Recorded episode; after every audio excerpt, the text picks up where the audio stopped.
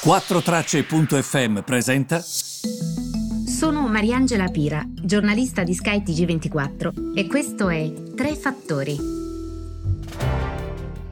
Buongiorno a tutti, benvenuti in nuova puntata di Tre Fattori. Allora, partiamo in questo eh, venerdì è molto importante perché sono successe tante cose, soprattutto dal punto di vista geopolitico.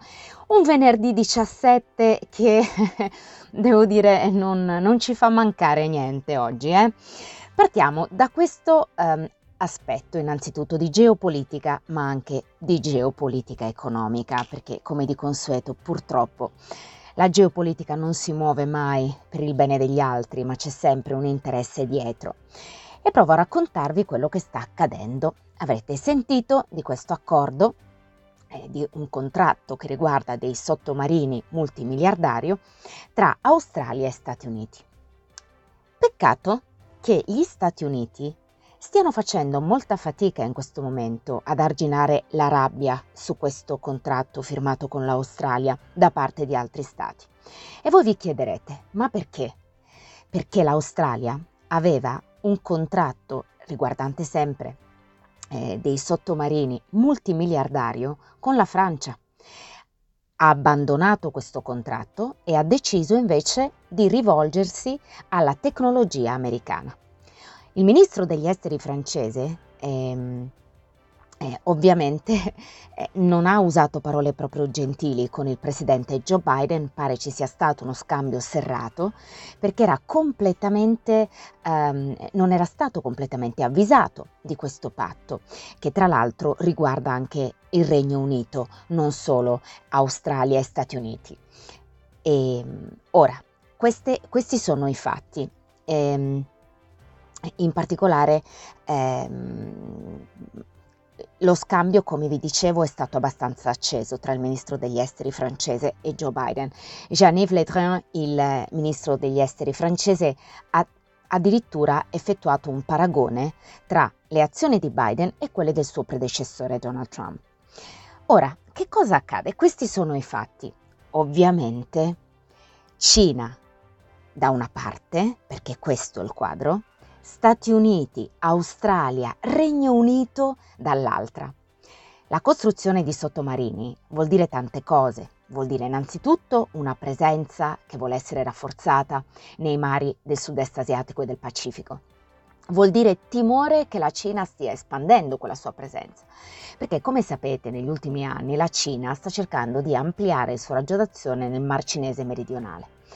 Ampliare significa andare fuori dal Mar Cinese meridionale, cosa che è successa spesso soprattutto in alcune isole che vengono definite contese, come per esempio le Diaoyu. Ora, che cosa accade? Stati Uniti, Australia, Regno Unito, unendosi, stanno dando un messaggio molto forte. Stanno dicendo, guarda che ci stiamo noi qui, eh? vedi di non espanderti. Quindi, il tutto, il tutto ovviamente condito eh, da una direzione geopolitica, e questo è giusto che lo sappiate, molto chiara. Noi abbiamo un patto atlantico che si sta rafforzando, in primis eh, il nostro paese, mh, mm, voglio dire, mm, Mario Draghi mh, mm, lo dice abbastanza chiaramente, e da, da una parte, quindi da, da, parte dell'Occidente, dall'altra nel sud-est asiatico, anche qui abbiamo delle direttive molto chiare da parte dell'Australia. Eh.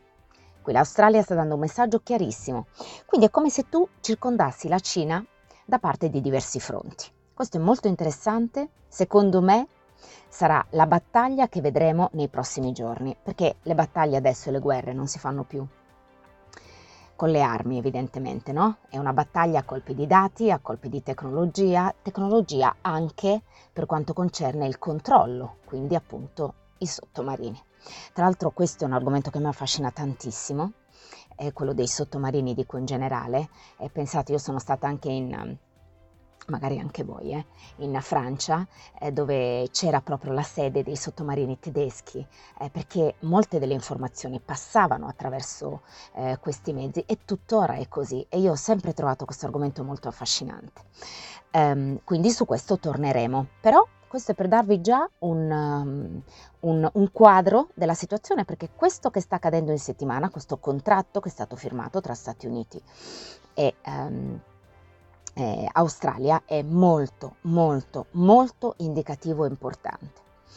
Allora, la Banca Centrale Europea ha smentito un articolo del quotidiano britannico economico Financial Times che sostanzialmente diceva ehm, che il capo economista della Banca Centrale Europea, Philip Lane, eh, e sostanzialmente eh, ci sono questi, partiamo dall'inizio, ci sono questi report che suggeriscono che l'istituzione europea, la Banca Centrale, si aspetta di raggiungere eh, il target del 2% dell'inflazione, quindi che i prezzi crescano intorno al 2%, entro il 2025.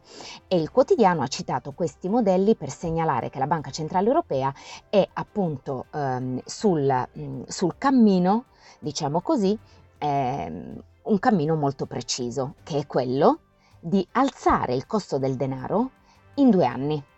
Quindi mh, mm, eh, probabilmente eh, alzerà il, il, costo del denaro. Ovviamente dopo questo articolo che cosa è successo? Che ehm, eh, ci sono stati dei movimenti sui titoli di Stato, no? La Banca Centrale Europea ha smentito questo articolo del Financial Times. Ora voi immaginate il, come spiegare questa notizia che può sembrare complessa. Um, la Banca Centrale Europea, come sapete, ha un obiettivo sui, sul fronte del costo del denaro e ha un obiettivo anche in termini di inflazione, quindi crescita dei prezzi, quindi diminuzione del nostro potere d'acquisto. Quello che si augura è che il target sull'inflazione sia intorno al 2%. Voi vi chiederete sempre, ma perché questo 2% ricorre ogni volta? Perché il 2% significa che i prezzi non salgono tantissimo, ma salgono. Quindi è, come dire, testimonianza di un'economia che è sana, un'economia che è in salute. Se crescono troppo è un problema, soprattutto se i nostri salari non salgono. Se crescono poco significa che in generale non si sta consumando, che l'economia non cresce e quindi i prezzi non crescono, non salgono. Quindi il primo punto che sottolinea il Financial Times in questo articolo che scriveva è proprio relativo alla crescita dei prezzi, dicendo che la Banca Centrale Europea avrebbe appunto ehm, questo target e riterrebbe questo target raggiungibile entro il 2025 e che comunque i modelli della Banca Centrale Europea e sostanzialmente segnalavano che la Banca Centrale Europea per questo potrebbe eh, alzare il costo del denaro prima del dovuto. Noi viviamo, anche questo cosa significa? Viviamo in un mondo di tassi a zero, questo ha aiutato soprattutto negli ultimi anni che aveva il mutuo variabile, perché con i tassi così bassi è ovvio che paghi veramente un mutuo irrisorio. Um, adesso i tassi potrebbero risalire e questo ovviamente... Um, avrebbe delle conseguenze eh, da tanti punti di vista, quindi bisogna veramente stare ehm, molto attenti a quello che accade, ehm, evidentemente, no? Tanto che ehm, il report del Financial Times diceva appunto che il capo economista Philip Lane aveva discusso con ehm, gli analisti eh, un eh, modello interno che non è stato pubblicato ancora. C'erano state delle discussioni su questo. La Banca Centrale Europea ha smentito tutto ciò, ha smentito questo articolo del Financial Times. Allora, conoscendo le fonti del Financial Times, secondo me qualcosa di vero c'è, però staremo a vedere i fatti, come si suol dire, no? E, ehm, allora, guardiamo anche alla Cina da un altro punto di vista, perché eh, la Cina ha detto, sempre molto difficile affermare se quello che dice è vero o no, perché non lo si può controllare, sono fonti del partito, quindi comunque lo dice pubblicamente, ma chi lo controlla? Quindi sempre, ehm, prendiamo sempre le pinze su quanto dicono, ma comunque eh, atteniamoci anche a quanto dicono, perché sono fonti ufficiali che più di un miliardo di eh, cinesi sono stati vaccinati contro il Covid-19, ovvero ehm, sopra il 70% della totale popolazione. E questo ovviamente la mette mm, in, ormai al primo posto tra le economie più grandi, ma eh, mentre comunque eh, i vaccini della società che è controllata dallo Stato e che è Sinopharm ehm, ha, si sono dimostrati abbastanza efficaci, devo dire, anche sulla eh, cosiddetta variante Delta.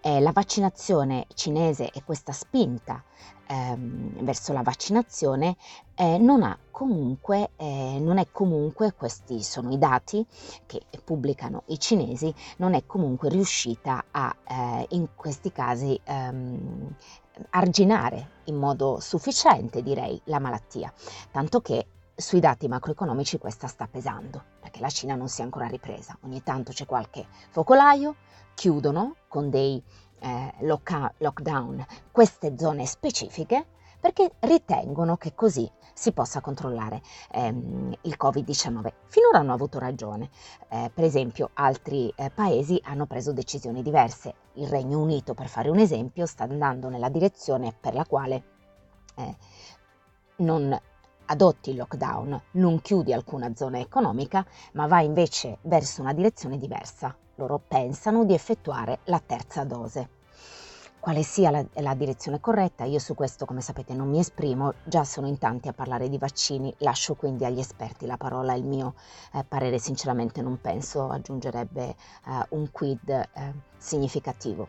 Ehm, io mi attengo a raccontarvi quelli che sono i fatti. Vi posso però dire una cosa, ieri sono stata al Salone del Risparmio, ho fatto una bella chiacchierata con l'economista Carlo Cottarelli, il quale mi diceva che eh, secondo lui al momento lui è ottimista.